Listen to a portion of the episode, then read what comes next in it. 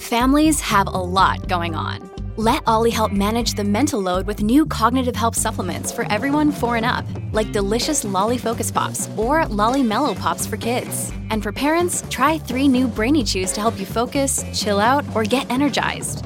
Find these cognitive health buddies for the whole fam at olly.com. That's O L L Y.com. These statements have not been evaluated by the Food and Drug Administration. This product is not intended to diagnose, treat, cure, or prevent any disease.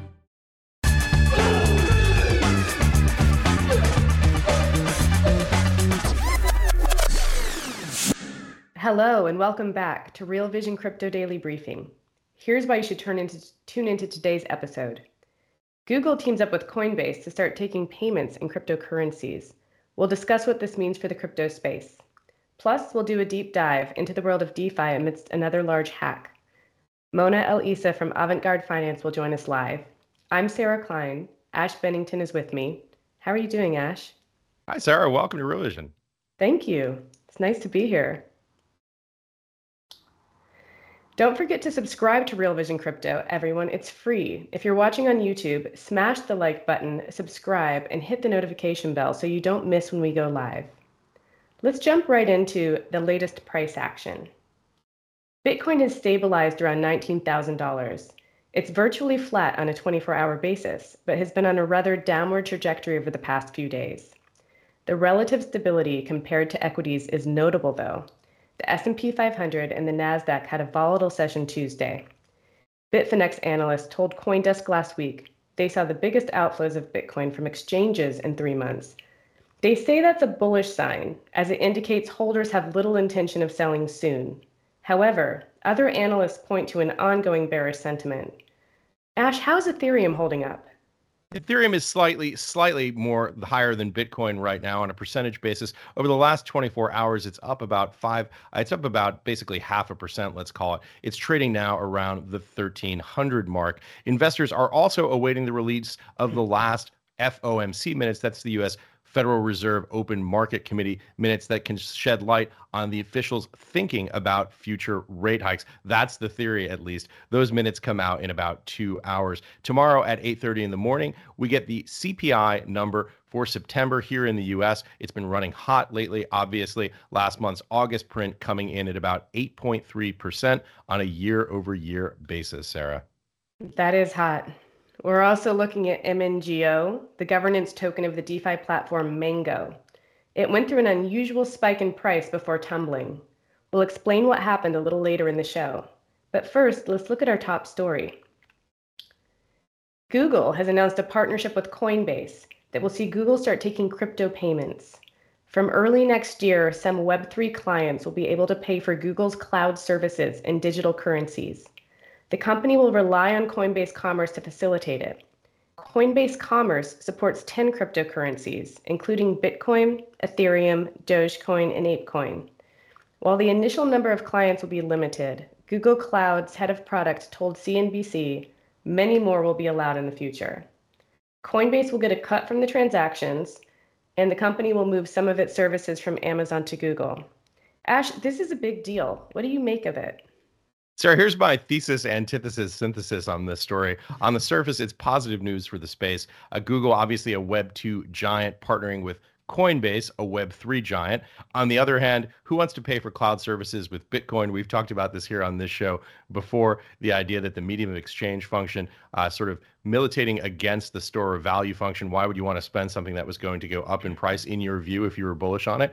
Um, but look, cynicism aside, I think this is really good news for the space. This is about the fundamental back end integration that needs to take place between Web 2.0 and Web 3.0. The you know so, software as a service models that have been so successful for the Silicon Valley giants like Google and Amazon and Apple, sort of marrying the Web3 version of all of that, uh, as represented here by Coinbase. So, look, I think it's a positive story for the space, no question about it, Sarah. Great. Thank you, Ash. Google is looking to, at using Coinbase Prime, which is its custody and trading service for institutions. Speaking of custody, that market is also heating up, which brings us to our next story. The oldest US bank and the world's largest custodian, Bank of New York Mellon, or BNY Mellon, has announced it will start holding its clients' crypto. the bank has won the approval of New York's financial regulator to start safeguarding Bitcoin and Ether from this week. The Wall Street Journal says BNY Mellon becomes the first large U.S. bank to safeguard digital assets alongside traditional assets on the same platform. As of June 30th, BNY Mellon had $43 trillion in assets under custody and or administration. Ash, when it comes to custody, this is as big as it gets. How would this work for crypto though? Oh, that's absolutely right, Sarah. This is uh, sort of bleeding edge technology with uh, the oldest bank in the United States, uh, fund, founded by Alexander Hamilton. To give you an idea of how old this bank is, you know we've talked about this on this show before. In its simplest form, uh, custody is about people, how people own and store their assets, whether it's digital assets like cryptocurrency on the one hand or stocks and bonds on the other.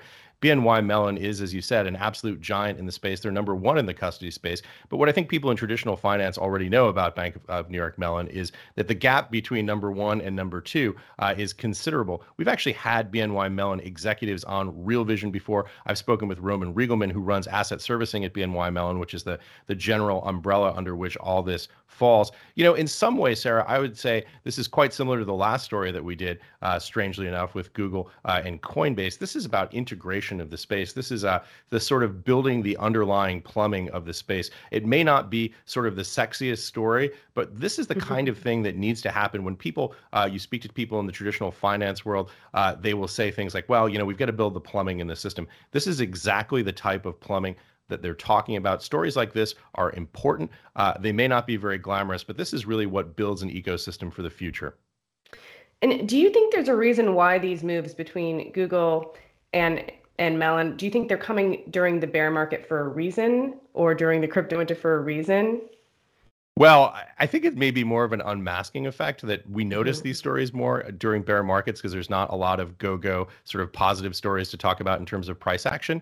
Uh, but right. look, the the reality is, I think precisely to your point that when you have bear markets, uh, and in, in a, a technology uh, that is something that people believe in, the building continues even during the bear markets, even when you see the price down on Bitcoin now about 70% from the November 2021 highs. You know, that reminds me, and I, I know I'm showing my age here, but was when I was the, one of the young kids on Wall Street, you know, we saw this happen uh, during the dot com bust phase after the the 2000 price collapse on the Nasdaq.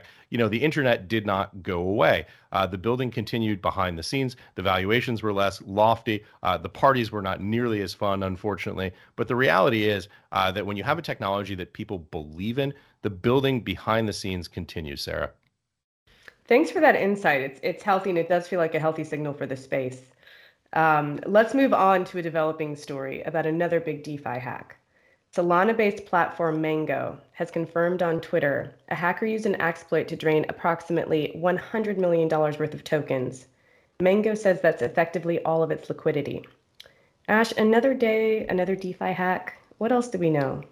Yeah, so Mango alleges that the attacker carried out an Oracle price manipulation. Oracles connect blockchains to external systems, thereby enabling smart contracts to execute based on inputs and outputs from off chain. The hacker manipulated the price of the token, according to Mango, to take outsized loans with Mango as collateral. Coindesk reported that the drained funds remained on the Solana blockchain, suggesting that the hacker might, might be struggling to cash out. In the past, centralized exchanges like Coinbase, Binance, uh, or Kraken were the only entities with enough liquidity for someone to cash out amounts at this scale. Uh, and in the past, when they've done that, uh, when they've attempted to do that, I should say, uh, those exchanges have blacklisted wallet addresses with stolen funds. I'm very curious because we have Mona El Isa here today to hear what she thinks about this.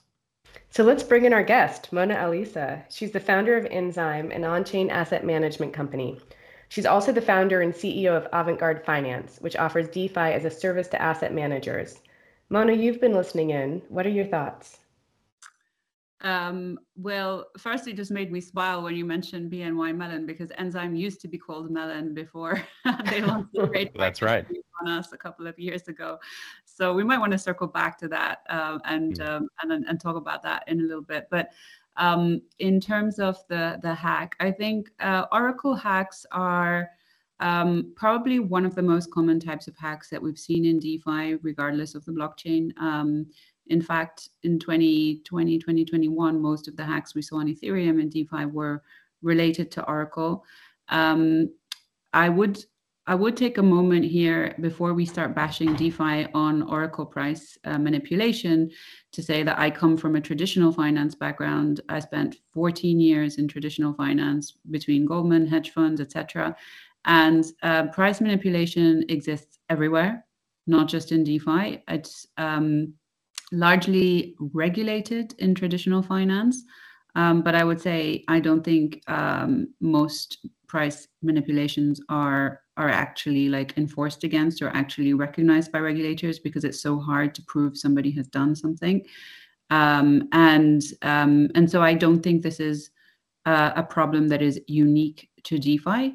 Um, but there are certain aspects of DeFi that make Oracle price manipulation a little bit easier. And I didn't look into the details of the Solana hack, but one of those uh, one of those uh, aspects is liquidity. Uh, liquidity on even Ethereum is is pretty low for most, um, but you know by sort of traditional finance standards, and so therefore by definition it's easier to manipulate the price of something. But I'd imagine that on Solana it's even less liquid, and so probably uh, easier uh, to manipulate the price of something. So I do find that that is.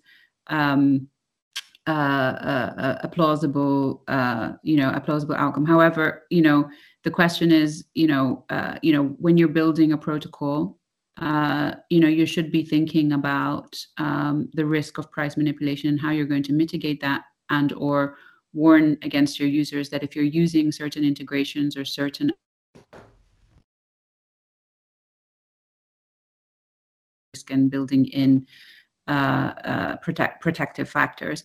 The second thing is, um, which is which is unique to blockchain, is this possibility of flash loans, um, and right. and you know flash loans make it possible to borrow a very large amount of capital to manipulate that you might not you most people would never normally have access to um, you know manipulate a price uh, you know in a way that you can exploit a, a, certain protocol and, and withdraw funds from that protocol or exploit funds from that that well, protocol and well, then let me let me jump in here moni because you've made some i think very important points and this is going to be a great long form conversation to unpack some of that. By the way sarah will be back at the end with key takeaways after this interview uh, to frame that up. But two key points that you made there uh, first in sort of in reverse order uh, you're talking about this notion of essentially derivatives or flash loans being available in a way that they aren't uh, in traditional finance. We'll talk about that in a second but i want to talk about your other point uh, which I think is an interesting one. The, the notion uh, of the regulation in the traditional asset space and the traditional security space.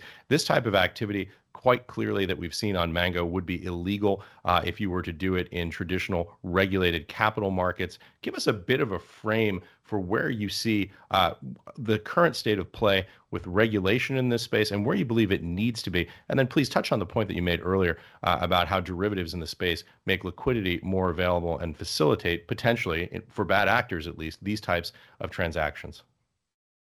When you need mealtime inspiration, it's worth shopping Kroger, where you'll find over 30,000 mouthwatering choices that excite your inner foodie. And no matter what tasty choice you make, you'll enjoy our everyday low prices, plus extra ways to save, like digital coupons worth over $600 each week. You can also save up to $1 off per gallon at the pump with fuel points. More savings and more inspiring flavors make shopping Kroger worth it every time. Kroger, fresh for everyone. Fuel restrictions apply.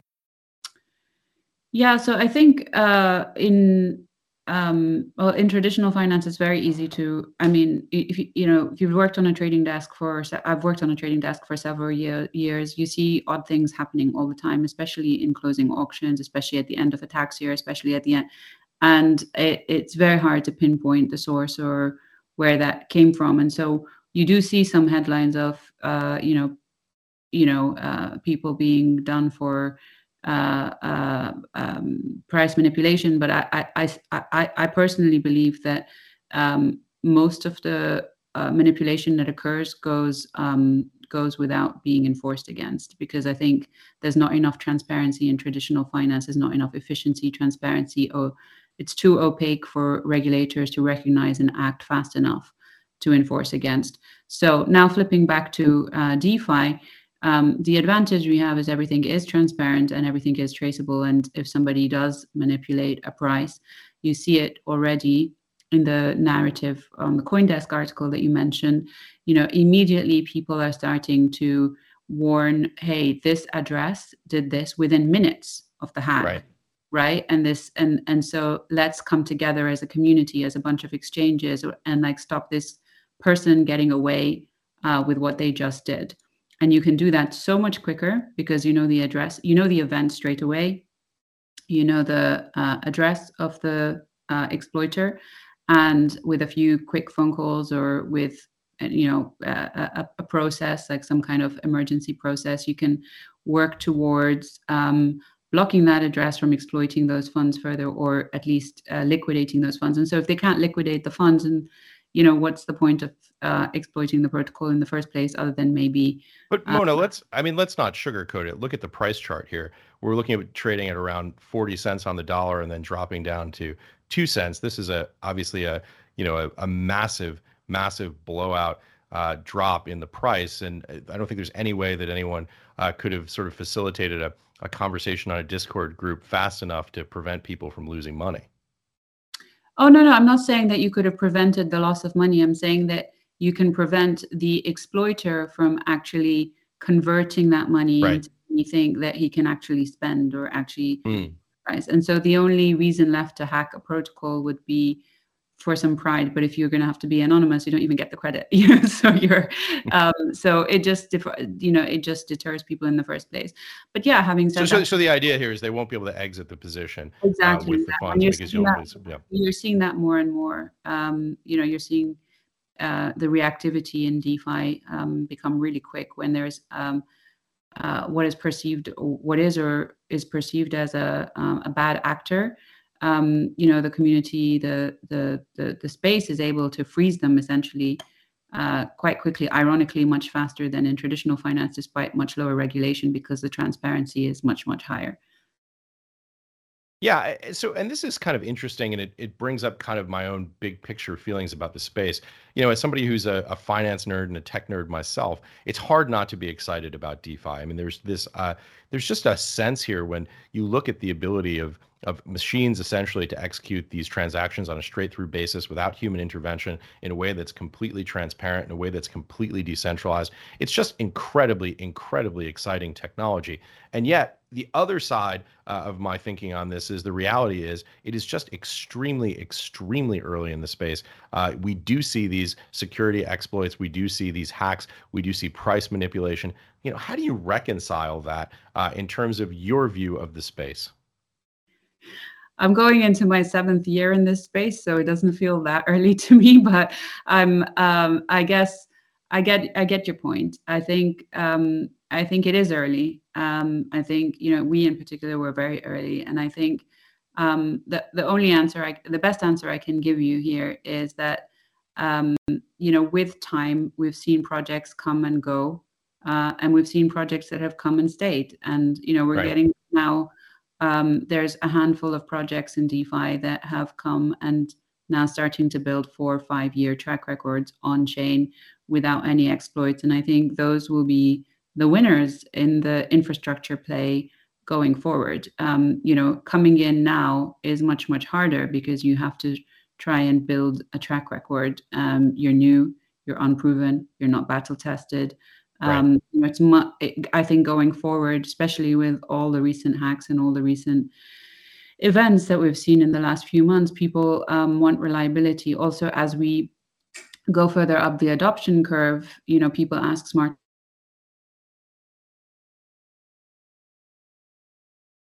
audited Let's read the audit report. Let's understand the risks. Um, have they ever had a vulnerability? What has the vulnerability been? Uh, and you just didn't really see that in the last bull market. It was like, oh, yield, okay, I'm in. Right.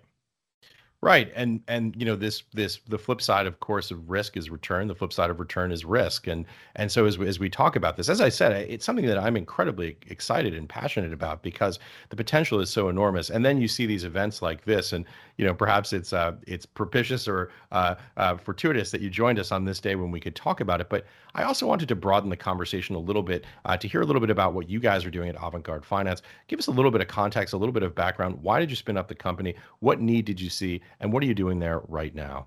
Yeah, sure. So, you know, um, Enzyme is the project that I first um, founded when I came into this space, and it's a project that aimed to decentralize asset management, uh, basically remove the concept of the financial intermediary, i.e., um, you know, use smart contracts. Imagine a future of digital assets and use smart contracts to automate the role of financial intermediaries such that you have much higher efficiency, much lower cost, much higher transparency, and you're able to automate a lot of the processes, uh, painful processes, I should say, and expensive processes that we know of today in asset management, i.e., take the asset management stack today, which is made of the settlement layer, the trading layer, the uh, asset layer, the um, uh, fund administration layer, the custody layer, uh, and the service layer.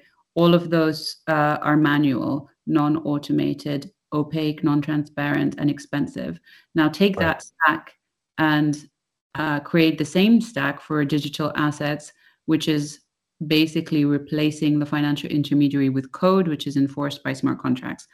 Um, and that creates a stack which is almost entirely fully automated by code and enforced by blockchain. And I think that's the the future we got really excited about. We think it right. can we think it can remove a lot of fat from the system. We think it can bring a lot of transparency to uh, finance to asset management, and we can um, and we can also um, uh, we, you know the, the missing piece i guess is that uh, you know if you're you're limited to what's what's a digital asset today um, but i guess the big bet that we took and that we're still taking is that more and more assets will become continue to be digitized well you know you framed it perfectly there Mona, that really is the vision. That's what people in this space are so passionate about. Uh, this idea of of obviously creating efficiency, reducing costs, and improving uh, the quality and flexibility of services. You know, I worked at a big bank doing some of those back office services. It wasn't yet glamorous enough uh, to call fintech, uh, but you know these these technologies uh, and allowing uh, people to do these things in a decentralized way, obviously critically important to the success of the space. Let's talk a little bit about what you see as the as the time frame here uh, for when this is going to become something that will be ready for prime time. It doesn't feel like it's there quite yet now. I'm reminded of the joke that emerging market economists use about countries. They'll say, you know, country X is the country of the future, and it always will be. Um, give us a little bit of a sense of where you think we are in terms of this adoption curve, uh, in terms of the ability of DeFi protocols to begin to do some of those things that we now see traditional financial intermediaries like banks doing, uh, but to do it in an industrial strength way uh, that can really be um, much more ready for prime time than what we see today? I think that's a great question. I think uh, that uh, also ties back into a previous question you asked why did we found avantgarde finance and what does avantgarde finance do I think um, you know we founded we founded Enzyme, we decentralized it in 2019, and then we realized that it's very hard um, to drive things forward and to uh, lead uh, you know a, a, group of people as a DAO. So uh, we put together a pro- proposal under a new entity, a few of us called Avantgarde Finance, which is still governed. Um, uh, sorry, we put together a new proposal, which was like a roadmap for the Enzyme Council. And we said we want to be the lead developers. We have a strong vision on where we think this will go. Um, you know, and they um, they but um, we also recognize that uh, there needs to be some bridging work, some you know biz dev, some market. It's not all about code, right? We need to think much more um, in, in a much more kind of uh, how do we grow and scale this and how do we um, how do we get the user adoption?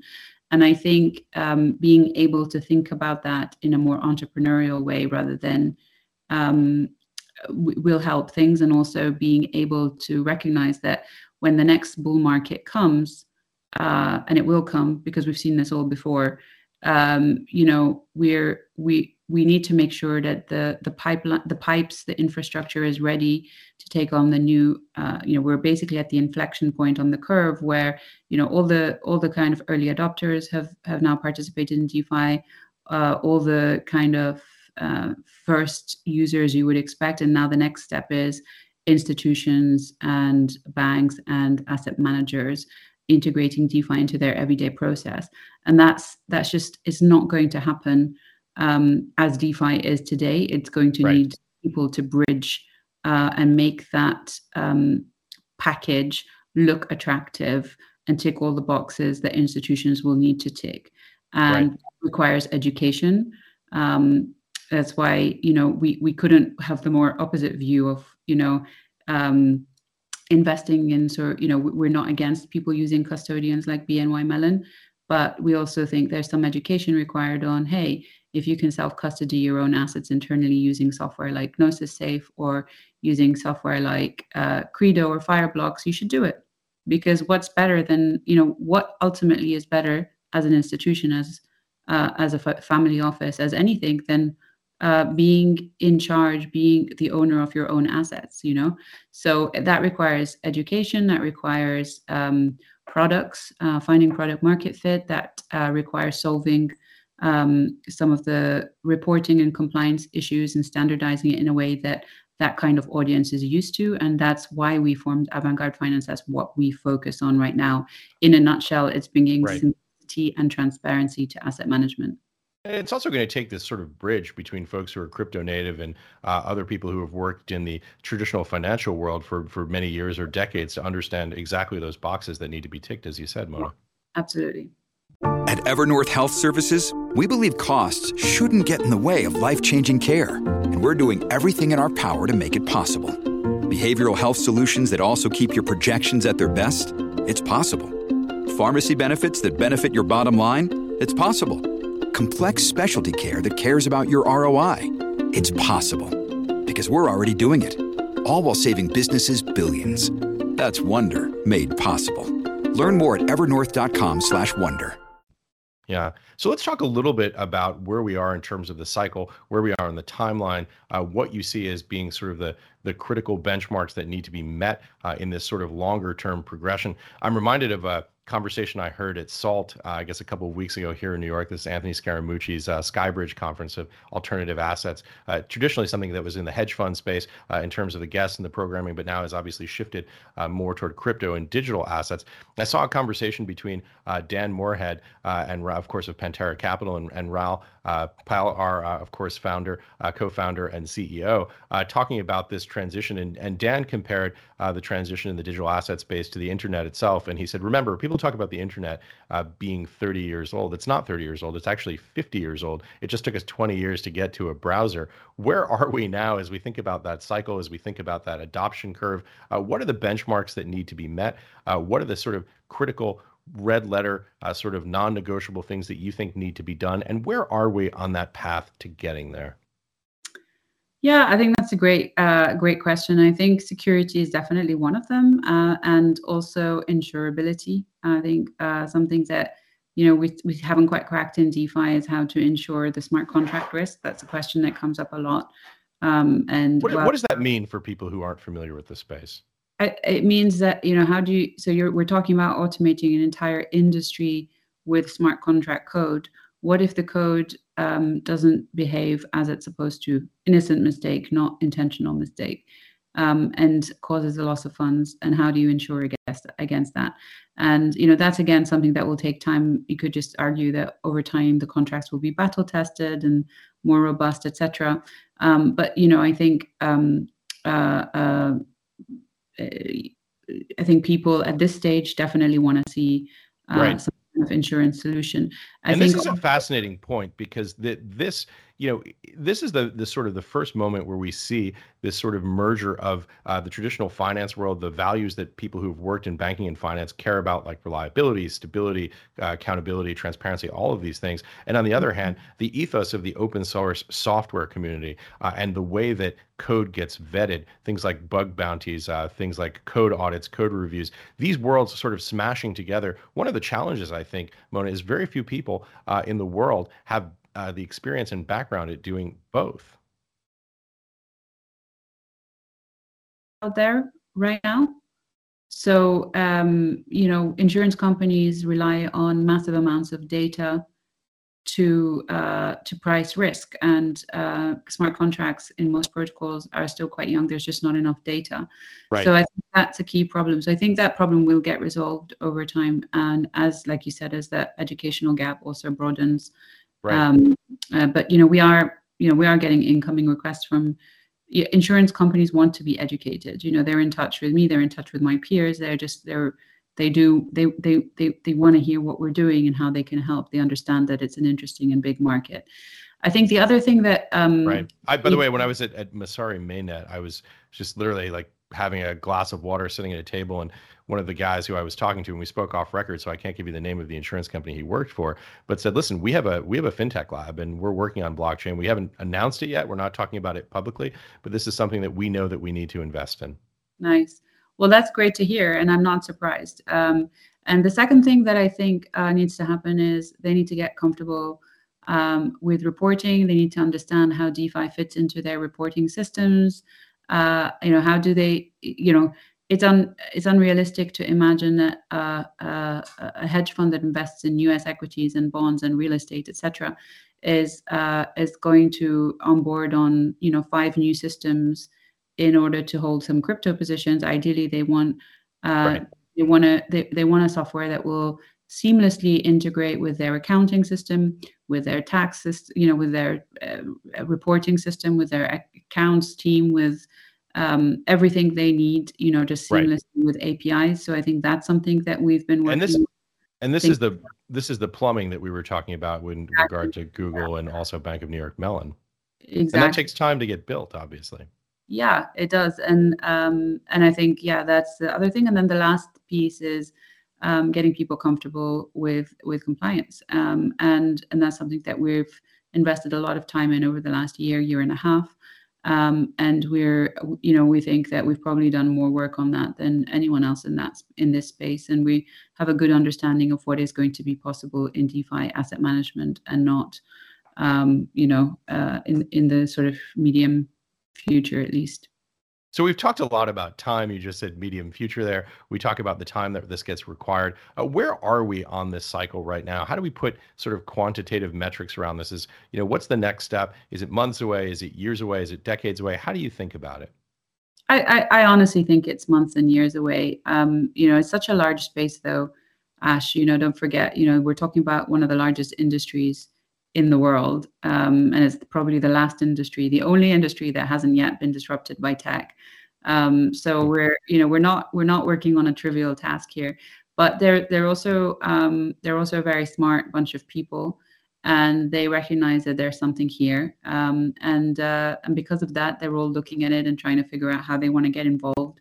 And um, I I think that we'll see the more the less bureaucratic, more innovative plays come in first and you know in the kind of the on-chain defi world and then i think the rest will the rest will follow you know because they'll have to um, and you yeah. know the thing is like if they don't you know i've heard this from so many people you know bank one of the one of banks biggest biggest problems right now is how to retain their young customers and also how to retain retain their young employees because they're all wanting to jump ship into defi or something else and they're all wanting to invest and hold yes. crypto and and m- a lot of DeFi gens come from traditional finance. You know. Yeah.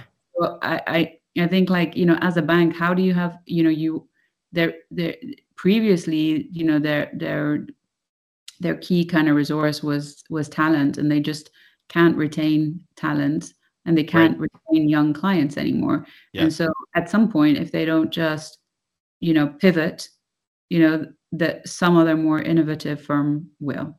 Yeah, whenever young people in their 20s uh, ask me what it was like to work in a bank and whether or not I'd recommend it, uh, I tell them that working in a bank is one of the best things to have done. You will not have a ton of fun while you're there, but you will learn a lot. Um, talking of learning a lot, Mona, always fantastic to have you with us on the show. You really do bring a depth and of experience uh, and understanding to this that only someone who's in the space and who has the background in traditional finance can bring.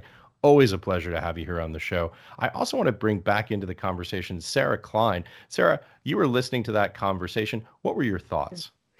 Um, it was a great conversation. So, here are my key takeaways from it. Some of the most symbolic moves by major institutions, including Google and BNY Mellon, are happening during the bear market, which signals not only the savvy refrain of building during a bear, but also accumulating.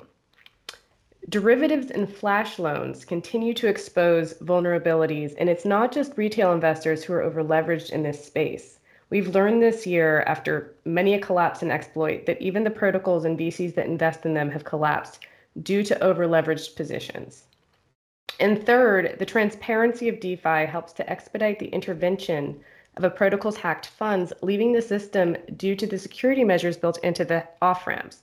So, in, in many ways, a lot of these hacks aren't actually making it into fiat, but it doesn't necessarily protect the investors from a price crash. So, security remains a major talking point in DeFi. Mona, is there anything you'd like to add to that? I think that was a I think that was a great sum up. Thanks, Sarah. Of course. Ash, anything you'd like to add? Well, what I would really like to do is bring in Mona for our viewer questions because I know that we have some questions coming in from the audience right now. Okay, great. So for the final segment of the show, here are some viewer questions. See, Ash, what do we really need central banks for? Aren't they a bizarre touch of planned economy in the midst of our free open market economy? Boy, this is a great question. Uh, this actually came to me. I was just looking at my phone. It was a text message one of my buddies sent me uh, right before we were about to start the show, and I just thought it was so so perfect and something uh, that I wanted to get uh, Mona's insight on as well. Uh, Mona, why don't you jump in? I'll give my answer after you.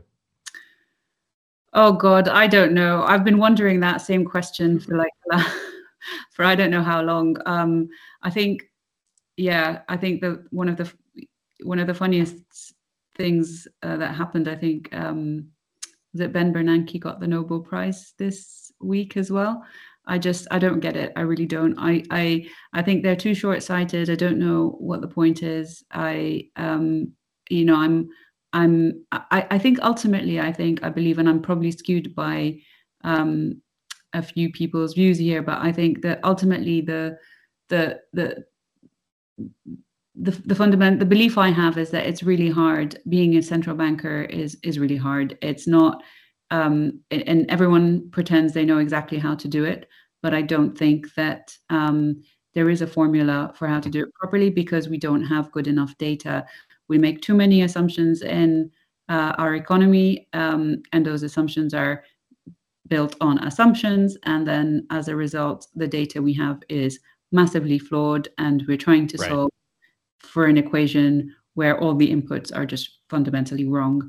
And so I don't really, you know, it's it's kind of it's a bit better than doing this, but I don't think it's, you know, I don't think and then and then otherwise and then the other thing is the incentives, you know, the you know the, the terms of most central bankers are, pri- are pretty short term um, so the you know the incentives are are not really driven for the best you know the best outcome of the of the long run but really for uh, the term that they serve. So it's a it's a tricky one. I wouldn't want to be a central banker. I'm um, not sure i can propose a better alternative though. So uh, let's give these guys at least some credit for for for working with what they can what they have.